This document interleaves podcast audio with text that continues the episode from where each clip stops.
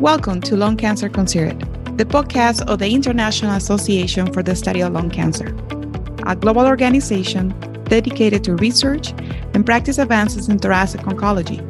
You can find all our podcasts on SoundCloud and ISLC.org and the newsroom. We are your hosts, Dr. Stephen Liu and Dr. Narjus Duma. Hola a todos, yo soy la doctora Narjus Duma, soy profesora en la Escuela de Medicina de Harvard y la directora asociada del programa de Cancer Care Equity a Dana-Farber Cancer Institute.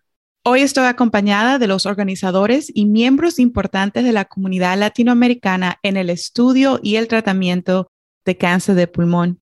Este es nuestro segundo episodio de Lung Cancer Considered en español. Primero tenemos al doctor Luis Raez, él es el director médico y científico de Memorial Cancer Institute en Memorial Healthcare System. Además, él es el presidente de la Sociedad de Oncología en la Florida y uno de los directores del ALCA este año. Doctor Raes. Buenos días, ¿cómo están? Es un placer estar con ustedes. Muchas gracias por la invitación, por Arnold Jones y el team del ISLC. Eh, encantado de compartir el, día de hoy eh, la experiencia del cáncer de pulmón en, Latinoamérica. Gracias. Y como nosotros nos conocemos como amigos, vamos a referirnos en primer nombre. Este, además, también tenemos a la doctora Lucía Viola. Ella es una pulmonóloga intervencionista y la directora del Servicio de Oncología Torácica en la Fundación Neumológica Colombiana. Doctora Viola. Buenos días, eh, hola doctora Duma, hola a todos los presentes en este podcast. Eh, muchas gracias por la invitación y me siento muy contenta de estar aquí compartiendo este espacio con quienes nos escuchan. Gracias. Y finalmente tenemos al doctor Cristian Rolfo, que también nos acompaña. Él es profesor y director asociado de investigación clínica en Mount Sinai, New York, y el director de la Escuela de Oncología Torácica. Doctor Rolfo. Hola, muchas gracias, doctora Duma. Un gusto estar aquí con, el doctor Reyes y la doctora Viola en este podcast eh, y espero que podamos discutir muchas cosas interesantes. Gracias por la invitación. Gracias. Hoy vamos a hablar sobre cáncer de pulmón en Latinoamérica. No solamente cáncer de pulmón, pero otros cánceres que también son torácicos. Es importante ah, que mencionemos LALCA. So, LALCA es eh, la conferencia dedicada a cáncer de pulmón en Latinoamérica. Esta conferencia pasa cada dos años. La última que pasó en persona, en cual tuve el placer de ver muchos de ustedes en persona y probablemente fue la última vez que los vi en persona, fue en la Ciudad de México en el 2019. Pero este año ha sido diferente en comparación con otros años anteriores. La ALCA fue virtual y así queremos escuchar sobre la experiencia del doctor Raes primero. ¿Cómo fue planear la ALCA este año? En comparación con todos los años anteriores? Ha sido un poquito difícil porque eh, estamos haciendo el ALCA virtual. Hemos tenido éxito haciendo más de 10 conferencias latinoamericanas ya en diferentes áreas de la región. Y no es lo mismo, pues, este, hacer una conferencia virtual. Todos sabemos los retos que trae eso. Pero sin embargo, no queremos dejar de reunirnos este año. Eh, somos gente de 25 países de Latinoamérica y nos parece importante que mantener esta lucha contra el cáncer del pulmón, tenemos que tener reuniones, tenemos que actualizarnos entre nosotros, tenemos que informar, tenemos que compartir. Por esa razón es importante hacer el meeting, así sea virtual. Y por esa razón este, nos estamos reuniendo de todas maneras este año y esperamos que el próximo año, ojalá que lo podamos hacer en, persona, en persona nuevamente, como han sido otros años, ¿no? Y en eso, doctor Raes, este, en comparación you de planear la, el venio, el lugar donde se va a hacer, ¿cómo se comenzó a planear? O sea, tienen que tener alguien que organiza eh, eh No, tenemos suerte que, que en el ISLC, la Asociación Internacional de Cáncer de Pulmón, tenemos un comité latinoamericano. Ah, yo tengo el honor de ser el, el chairman hace ya varios años pero tenemos muchos líderes que son los co-chairs como Cristian Rolfo, Edgardo Santos, y hay muchos líderes locales como la doctora Viola, que está presente hoy, el doctor Cardona en Colombia, el, doctor Arrieta en México, en Brasil tenemos muchos líderes como la doctora Matías, el doctor Gil Ferreira. Entonces, tenemos un comité latinoamericano dentro de la Sociedad Internacional de Cáncer de Pulmón, ISLC, y nos reunimos periódicamente ah, ah, para planear actividades Una de ellas es el Congreso, que es el ALCA, pero también eh, con el doctor Rolfo, por ejemplo, hemos hecho seminarios en Costa Rica, en Chile. Tratamos de ser una sociedad descentralizada. Planeamos eh, estos congresos en diferentes partes. Por ejemplo, el último año fuimos a México, pero el año anterior estuvimos en Argentina y, el año anterior en Perú. Antes de Perú estuvimos en Brasil, porque queremos que la gente tenga acceso de todos los países latinoamericanos a esta conferencia que es tan importante, no solamente para la parte educativa, pues, sino también para la parte de lo que llamamos en inglés las bocas y los abogados, o sea, el abogar por el paciente con cáncer de pulmón, el construir un, un, un, un soporte para los pacientes en Latinoamérica, porque tampoco hay sociedades, este, organizaciones que de pacientes tan organizadas como Estados Unidos en Latinoamérica. O sea, hay muchas frentes que con esta conferencia latinoamericana queremos levantar para el beneficio de los pacientes. Me parece excelente, Luis. Este, poder mover la conferencia a diferentes lugares asegura que muchos de los médicos, enfermeras o pacientes puedan atender. Si no pueden este año en Brasil, podrían ir, you know, planear en el futuro. Yo creo que eso es algo bien importante del ALCA, es que sigue cambiando locaciones con los años. Cristian, como el director de la Escuela de Oncología Torácica, y yo fui parte de la escuela, en México, me imagino que ha habido muchos cambios con COVID-19. ¿Cómo se adaptó el programa este año? Sí, eh, la verdad que este año, como decía Luis, hemos tenido un poquito más de, dificultad, ¿no? A la hora de, primero que somos latinos, los latinos nos encanta poder estar en reuniones juntos y, interactuar, ¿no? Y eh, esto ha sido un poco más frío, más difícil, pero dentro de todo hemos logrado tener un ambiente eh, muy familiar en las discusiones Hemos creado este año por primera vez eh, una escuela, un espacio para pacientes, que creo que esto ha sido único, era una sesión muy importante para nosotros en Latinoamérica, el hecho de poder discutir eh, con, representantes de, grupos de advocacy americanos de Norteamérica y de Sudamérica y, Centroamérica y poder discutir cómo podemos hacer que la voz del paciente eh, sea escuchada en, la región, en nuestra región.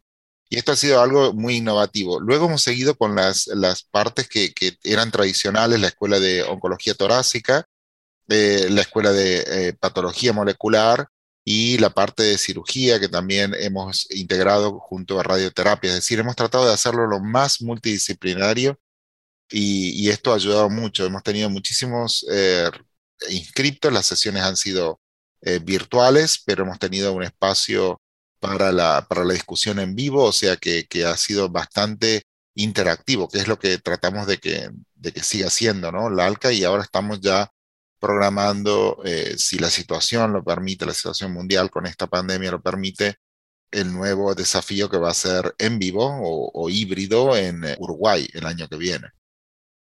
Cristian, ¿y la Escuela de Oncología Torácica está abierta para todas las personas que quieran atender creo que es importante compartirlo porque para el año que viene, ¿quién podría atender y, y cuáles son las opciones?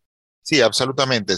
la, idea de, de, esta, de esta escuela es de poder dar eh, un update, o sea, una, una actualización eh, de los mm, tópicos más importantes de cáncer de pulmón eh, en, pocos, en poco tiempo, concentrados en poco tiempo, con discusiones incluidas también eh, a través, en torno de, casos clínicos y podrían participar, pueden participar eh, todos los que quieran, no necesitan ser médicos, podrían ser también eh, parte del team como enfermeras, farmacéuticos y otras y otras profesiones que, trabajan en, en, torno a pacientes con cáncer de pulmón.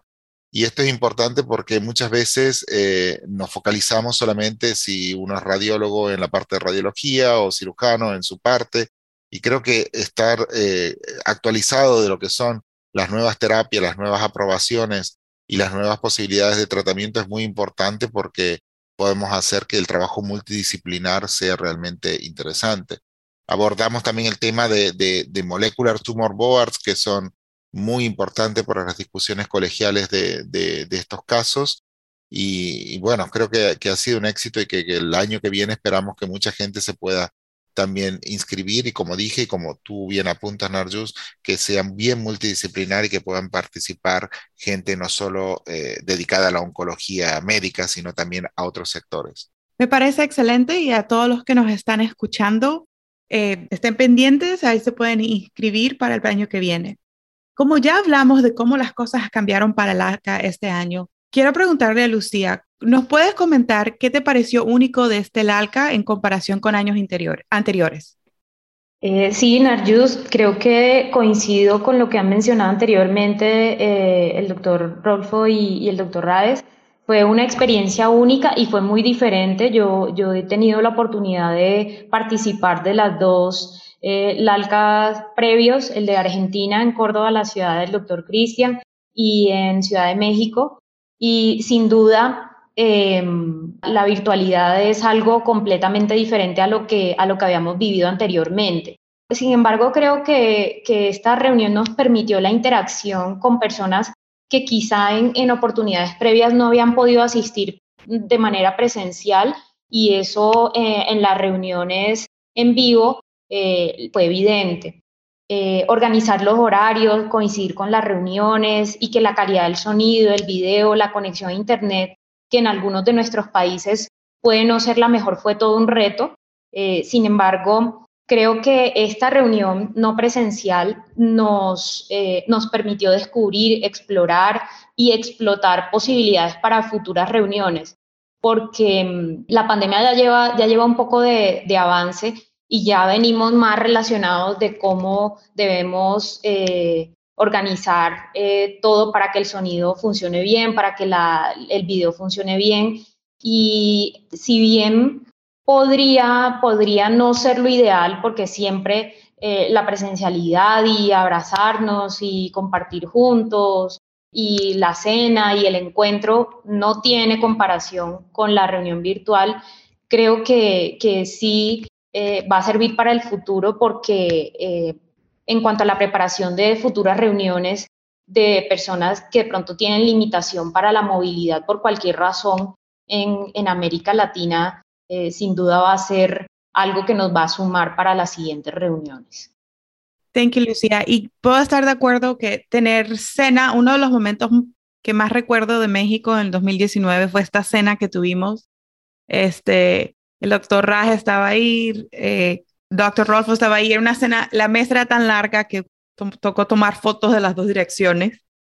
Y eso es tan importante para latinos, yo creo que es extremadamente importante. A nosotros nos gusta saludar y abrazar, como dijiste. La siguiente pregunta es para los tres. ¿Nos pueden contar de la data de Latinoamérica que está surgiendo con respecto de cáncer de pulmón que a ustedes les pareció interesante? Alguna de la información que fue presentada al ALCA o otra información fuera de la conferencia. Voy a comenzar con Luis. ¿Qué es lo más interesante que estás viendo sobre investigación en cáncer de pulmón en Latinoamérica?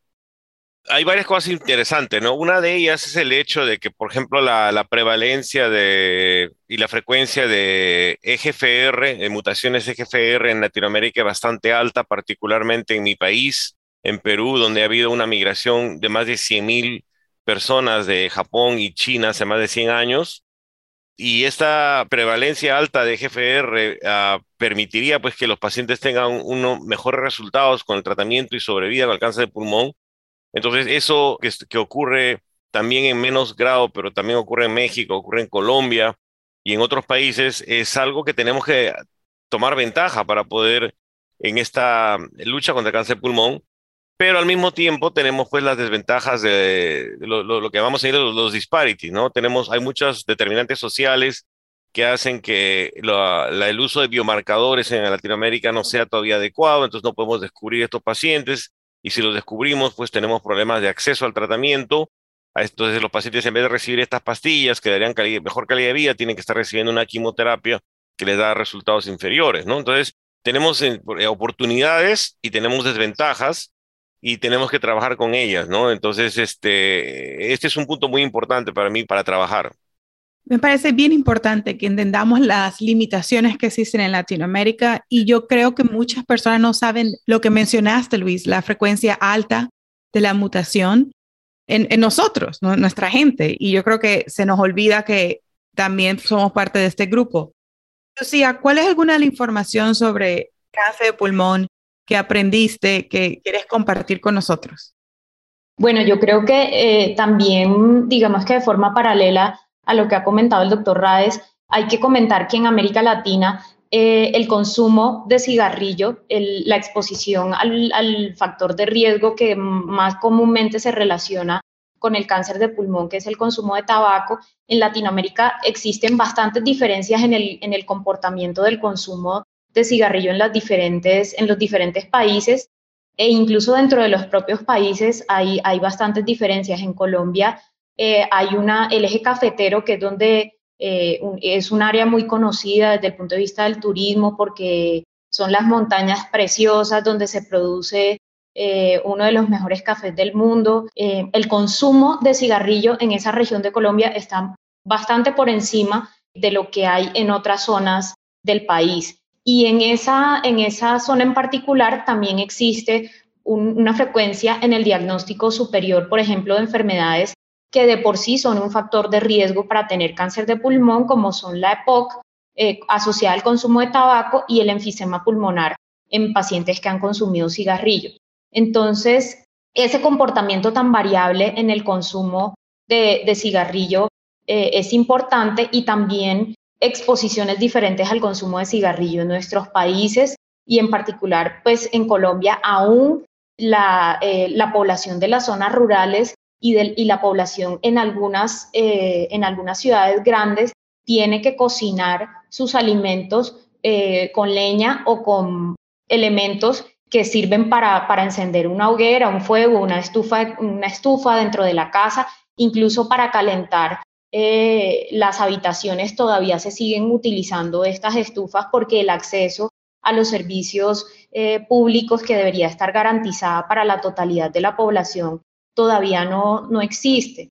Entonces, ese, ese factor de riesgo de la exposición al humo de la leña o al carbón o a lo que la gente utiliza para prender las estufas, también eh, tiene una correlación diferente y estos pacientes tienen cáncer de pulmón que no se parece al cáncer de pulmón de, las personas que han fumado cigarrillo, así como tampoco la enfermedad respiratoria en estos pacientes no suele ser enfisema, sino que se caracteriza más por, eh, por la presencia, por ejemplo, de bronquitis crónica eh, y de otras formas de presentación de la enfermedad pulmonar obstructiva crónica. Yo creo que eh, haciendo un breve comentario en cuanto a eso también, nuestra, nuestras estrategias de detección temprana de cáncer de pulmón en los países como los nuestros tienen que de pronto ser más parecidas a lo que están intentando hacer en Asia en este momento y es orientar la detección temprana a los factores de riesgo diferentes al cigarrillo, como la exposición ambiental eh, a este tipo de contaminantes eh, y estos factores de riesgo diferentes, la exposición ocupacional, la enfermedad, eh, el antecedente de enfermedades infecciosas eh, como la tuberculosis. Y bueno, ahí habría mucho por hablar, pero, pero creo que esto es eh, lo que nos va dejando la reunión en cuanto a, a, la detección temprana y a la exposición a factores de riesgo diferentes al cigarrillo. Thank you, Lucía, por compartir eso. Yo creo que también una de las cosas que olvidamos es que como latinos somos un grupo bien heterogéneo y a veces como que somos como puestos en una cápsula cuando hay diferente composición racial, hay diferentes riesgos, diferentes accesos a medicinas y es importante no solamente en Latinoamérica, sino para los investigadores en Estados Unidos, que los latinos se vean como un grupo que es heterogéneo. So, Cristian, ¿qué son las información que eh, sobre cáncer de pulmón en Latinoamérica que te ha parecido interesante yo sé que haces mucho sobre biopsias líquidas, pero estamos aquí para aprender de ti. Sí, no, lo que estabas comentando, yo creo que es muy importante, ¿no? hablamos mucho de diversidad aquí en Estados Unidos y nos olvidamos que la diversidad, la disparity también está en nuestra región, ¿no? Y esto es muy importante. Si hablamos en número de habitantes, somos una, una región de más de 650 millones de habitantes con una prevalencia de cáncer de 1,3 millones de cáncer nuevos, o sea, por, por año, y ahí incluye, incluyo no solo cáncer de pulmón, sino otros tipos de tumores, ¿no? Y esto es un alto potencial para hacer muchísimas cosas en, en cuanto a investigación. Y justamente eh, este año en la ALCA hemos discutido muchísimo de nuevas tecnologías, hemos discutido sobre cómo acercar la biología molecular a la cual se refería eh, Luis, eh, y también volviendo a, lo que repetía, ¿no? lo que comentaba eh, Lucía sobre en pacientes nunca fumadores, por ejemplo, con exposición al humo. Entonces, recientemente hemos publicado un artículo en Lancet Oncology sobre las perspectivas de estas tecnologías ¿no? y la personalización de medicina en la región de Latinoamérica y el Caribe. Y obviamente siempre ponemos por delante todas las dificultades, pero en esta ocasión yo quiero también poner eh, en, la mesa ¿no? los esfuerzos que se están haciendo en, en la región. Y, por ejemplo, hay grupos como ClickUp, que son grupos de investigación eh, que está liderado por, por Oscar Arrieta y por Andrés Cardona, pero que participan investigadores de, casi todos los países de Latinoamérica, donde han contribuido ampliamente al conocimiento de, lo que es frecuencia de mutaciones, mecanismos de resistencia de nuestra región. Y como apuntaba Luis, ¿no? la, posibilidad de detectar EGFR más alto por, el, por los ancestros de nuestra región en Perú, en Colombia, diferencias, por ejemplo, con mi país, Argentina, que es más parecido a lo que eh, ocurre en Europa eh, en cuanto a frecuencia, pero también hoy en día están contribuyendo con nuevos papers. Eh, acaban de presentar, y lo presentó también Andrés Cardona en la, en la conferencia, la posibilidad de estudiar estos molecularmente, estos nunca fumadores expuestos al humo de, de leña que comentaba Lucía o las comutaciones de Carras, que hoy sabemos que son inclusive diferentes en la región. Es decir, hay muchísimo esfuerzo que se está llevando a cabo en la región y me gustaría que eh, como latinos empezáramos a vernos como un potencial y no como, un, eh, como una región donde las oportunidades faltan. Al contrario, las oportunidades son, están allí, hay centros de gran infraestructura que tienen eh, todo lo necesario para hacer investigación, y no solo hablo de, centros que conocemos como Camargo en Brasil o Einstein, pero también hablo de centros como privados, como pueden ser también en Bogotá o que acaban de, lanzar un nuevo centro que será, eh, la, verdad, un centro único en, Latinoamérica. Y, bueno, decir, tener posibilidades y tratar de que a las nuevas generaciones de oncólogos eh, miremos un poquito a lo que tenemos y podamos trabajar desde adentro con eh, no olvidándonos obviamente del networking internacional, pero, pero valorizando realmente lo que tenemos. Thank you, Cristian. Yo creo que es importante también que saber que hay estudios que están saliendo de Latinoamérica de muy buena cualidad. Este el doctor Cardona y otros grupos, la doctora Matías, continúan haciendo estudios que nos ayudan a entender no solamente los pacientes en Latinoamérica, para serte sincera, como muchos pacientes latinos no son incluidos en los estudios en Estados Unidos. Dígame. No, no, digo, así es.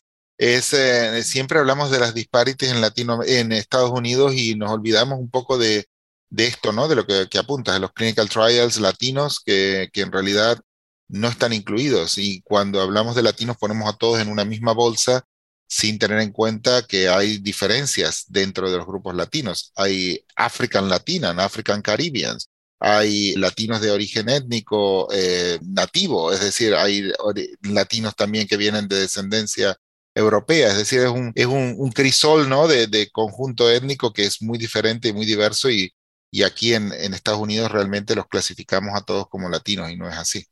Gracias, Cristian. Y en lo que continuamos aprendiendo sobre cáncer de pulmón en Latinoamérica, Lucía, nosotras hemos tenido varias conversaciones en la cual hemos discutido de las características únicas de cáncer de pulmón en Colombia.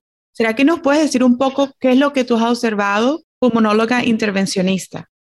Sí, claro. Eh, en, Colombia, em, cada vez el diagnóstico de cáncer de pulmón en población que nunca ha fumado cigarrillo eh, lo observamos con, mayor frecuencia y en particular en, este, en estos dos años el diagnóstico de cáncer de pulmón en mujeres jóvenes que nunca han fumado viene incrementándose de manera importante. Afortunadamente, eh, tenemos, y, gracias a esa, a esa investigación naciente y con tantas oportunidades en la región y la colaboración con grupos de, de otras instituciones y de otros países, eh, cada vez podemos hacer más diagnóstico eh, basado en, secuenciación, eh, en pruebas moleculares que nos permiten conocer realmente qué es lo que pasa en nuestra población desde el punto de vista de la genómica. En cuanto al, intervencionismo, creo que mm, nos, desafortunadamente en América Latina, el acceso a las técnicas eh, que ustedes tienen disponibles y que para nosotros pueden ser escasas en la distribución geográfica en, los países. Eh, todavía nos falta mucho por trabajar y muy seguramente esa situación tiene que ver con tres puntos que quisiera mencionar. El primero es sin duda eh, la oportunidad económica de tener esta, esta tecnología. Tener tecnología, por ejemplo, en, en neumología intervencionista como EUS, EUS, tener Rose en la sala de cirugía, que es el patólogo ahí diciéndonos que, todo, que estamos en el ganglio, que estamos en el tejido, que estamos en el tumor, sigue siendo muy difícil en América Latina porque el acceso, los equipos son costosos, em, los hospitales muchas veces derivan su inversión económica hacia otras cosas que, de pronto traen resultados eh, más tangibles en el corto periodo de tiempo. O, por ejemplo, que, los servicios que de forma tradicional han, han, mandado la parada, por decirlo de alguna forma, en las instituciones requieren gastroenterólogos, cardiólogos, etc.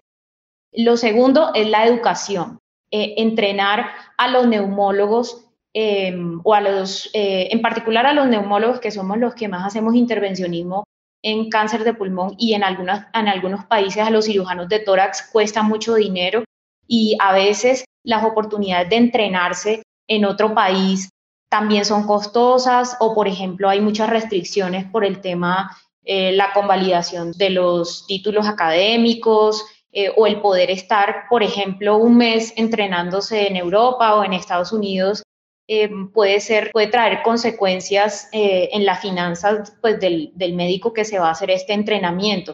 Y como las instituciones en América donde podemos aprender son tan escasas, pues esto se convierte, va rodando y va siendo eh, un problema de no acabarse. Y lo tercero, la educación a los pacientes.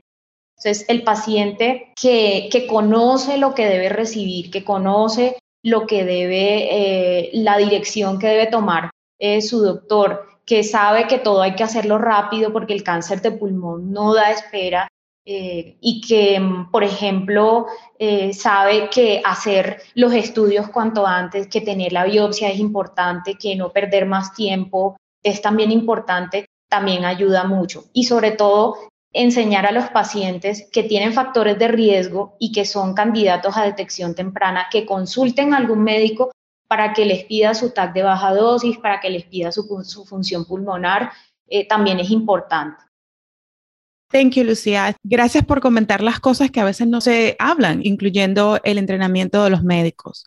Cuando estamos, estamos terminando la conversación sobre cáncer de pulmón en Latinoamérica y le pediría al doctor Luis cuáles son las tres cosas que investigadores en Latinoamérica y otras personas que estén escuchando este podcast Ah, deben saber sobre el cáncer de pulmón en Latinoamérica?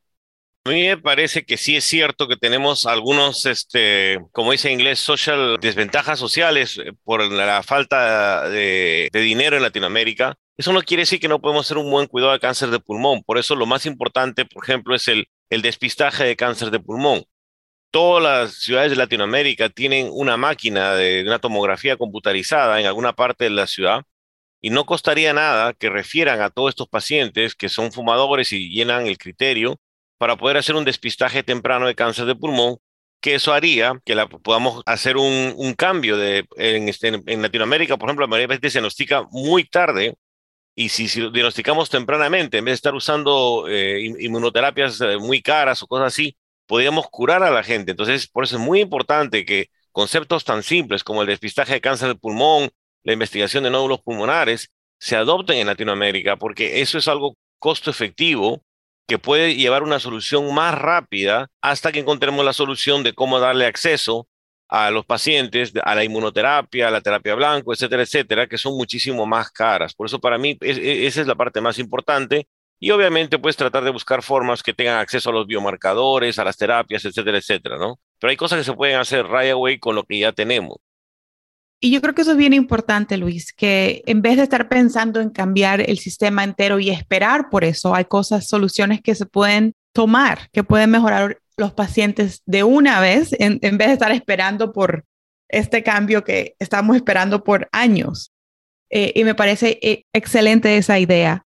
Ya casi estamos terminando eh, el tiempo juntos. Cristian, mi última pregunta para ti sería, ¿cuáles son los obstáculos que algunos investigadores en Latinoamérica pueden encontrar, particularmente en estudios básicos? ¿Cuáles son estos dos obstáculos? Bueno, aquí hay varios obstáculos, ¿no? Uno puede ser el hecho de, eh, no, no es el hecho de encontrar muestras y de tener eh, la posibilidad de, trabajar con, con, material, porque como dije, el número de, pacientes es muy alto y las posibilidades de hacer investigación eh, existen. Pero, por ejemplo, la tecnología para hacer esa investigación puede ser muy cara. Y después otro, otro problema que podemos tener a la hora de publicar estos datos es la falta de, ah, puedo decir, comprensión de algunas revistas, ¿no? De entender que una investigación seria y buena puede ser conducida desde Latinoamérica y a veces ya miran con un poco de mala gana investigaciones que vienen desde Latinoamérica. Entonces, esto es un poco un llamado a, también a, algunos de los eh, compañeros editores que nos escuchan de tratar de mm, ser más críticos a la hora de, de ver estos papers que vienen desde Latinoamérica y a los investigadores eh, aconsejarles de no, de no dejar de, intentarlo, porque la verdad que, como dije y como tú has mencionado también, mucha investigación y muchos papers de mucha calidad están siendo publicados desde Latinoamérica y, y esto es lo que hay que rescatar, ¿no?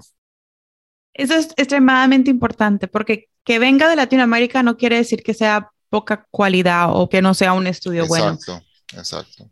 Ya como estamos terminando, muchos de nuestros oyentes les gustaría probablemente involucrarse con ISLC en Latinoamérica.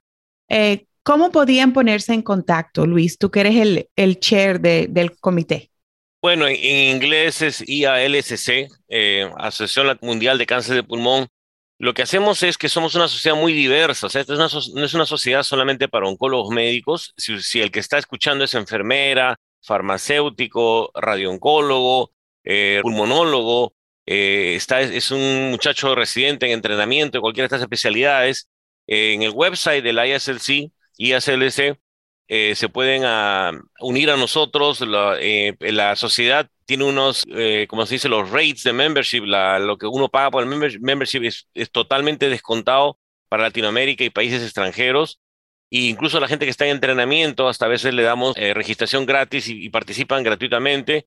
Entonces es muy importante que, se unan a nosotros. Yo como digo, esta es una sociedad muy diversa, todos pueden contribuir, por eso si tú ves que hay, escuelas que hemos hecho en el ALCA que son de patólogos, escuelas de oncólogos médicos, cirujanos, hay escuelas que son de eh, los abogados de los pacientes y los pacientes. Entonces es una sociedad diversa e invitamos a todos que se unan en este esfuerzo de combatir el cáncer de pulmón en Latinoamérica. Gracias, Luis. Yo creo que es importante que se vea que ISLC o la Sociedad Internacional para el Estudio de Cáncer de Pulmón es una sociedad internacional, pero también multidisciplinaria en la cual tenemos a Lucía, por ejemplo, ella es pulmonóloga. Entonces, entre más mejor, ¿cómo es que entre más personas mejor la fiesta? Este, ya estamos terminando y les quiero agradecer a los tres por tomar el tiempo y también por estar de acuerdo en hacer este podcast en español. Les daría un segundito a cada uno para que puedan despedirse y si quieren decir algo, un comentario final sobre el cáncer de pulmón en Latinoamérica. Voy a comenzar con Lucía. Sí, eh, Narjus, quisiera agradecer eh, a la asociación, a ustedes por permitir eh, que nosotros compartamos esto con quienes nos van a escuchar en el podcast. Y quisiera también incentivar o promover la integración de, las disciplinas diferentes a la oncología, porque sí eh, hace falta que otras personas diferentes a oncólogos se, integren a la asociación y que también este, este episodio nos permita acercarnos eh, a los profesionales o a los pacientes que tienen eh, acceso limitado por el tema del idioma. Eso, eso sin duda eh, ha sido un comentario que he escuchado con alguna frecuencia, pero creo que espacios como este y todo lo que existió en Lalca, que fue en español, en castellano, estuvo perfecto y creo que nos va a permitir eh, encontrar mucha más interacción con, con profesionales que por una u otra razón tienen acceso restringido a la asociación por el idioma. Gracias, Lucía. Cristian. Sí, eh, gracias. Primero, antes que nada, muchas gracias Narjus y a ILCC por esta oportunidad de, hablar en español de nuestra sociedad. Eh, actualmente, bueno, soy el chairman del Comité Educacional de ILCC y estamos organizando diferentes actividades en las regiones, en diferentes regiones, y eh, Latinoamérica es una de las, de las regiones en las cuales trabajaremos con, con la ALCA para poder eh, llevar otras actividades más allá que, el Congreso, sino como, como anticipaba Luis, volver a hacer webinars y cursos en la región eh, orientados a las necesidades de la región va a ser nuestra prioridad y bueno, y espero que podamos tener más miembros porque realmente es una de las regiones en el mundo donde menos miembros tenemos y más oncólogos hay, o sea que por favor eh, únanse a esta gran familia que es IELTS. Muchas gracias, Norjus. Gracias, Cristian. Y para terminar, tenemos a Luis.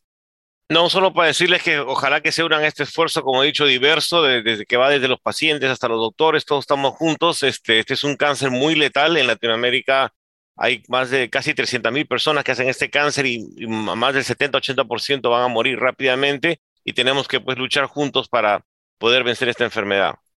Gracias a los tres por ser líderes en Estados Unidos y Latinoamérica en el cáncer de pulmón. Gracias a todos por su tiempo y nuestros invitados por acompañarnos. Acompañarnos. Lung Cancer Considered es el podcast oficial de ISLC.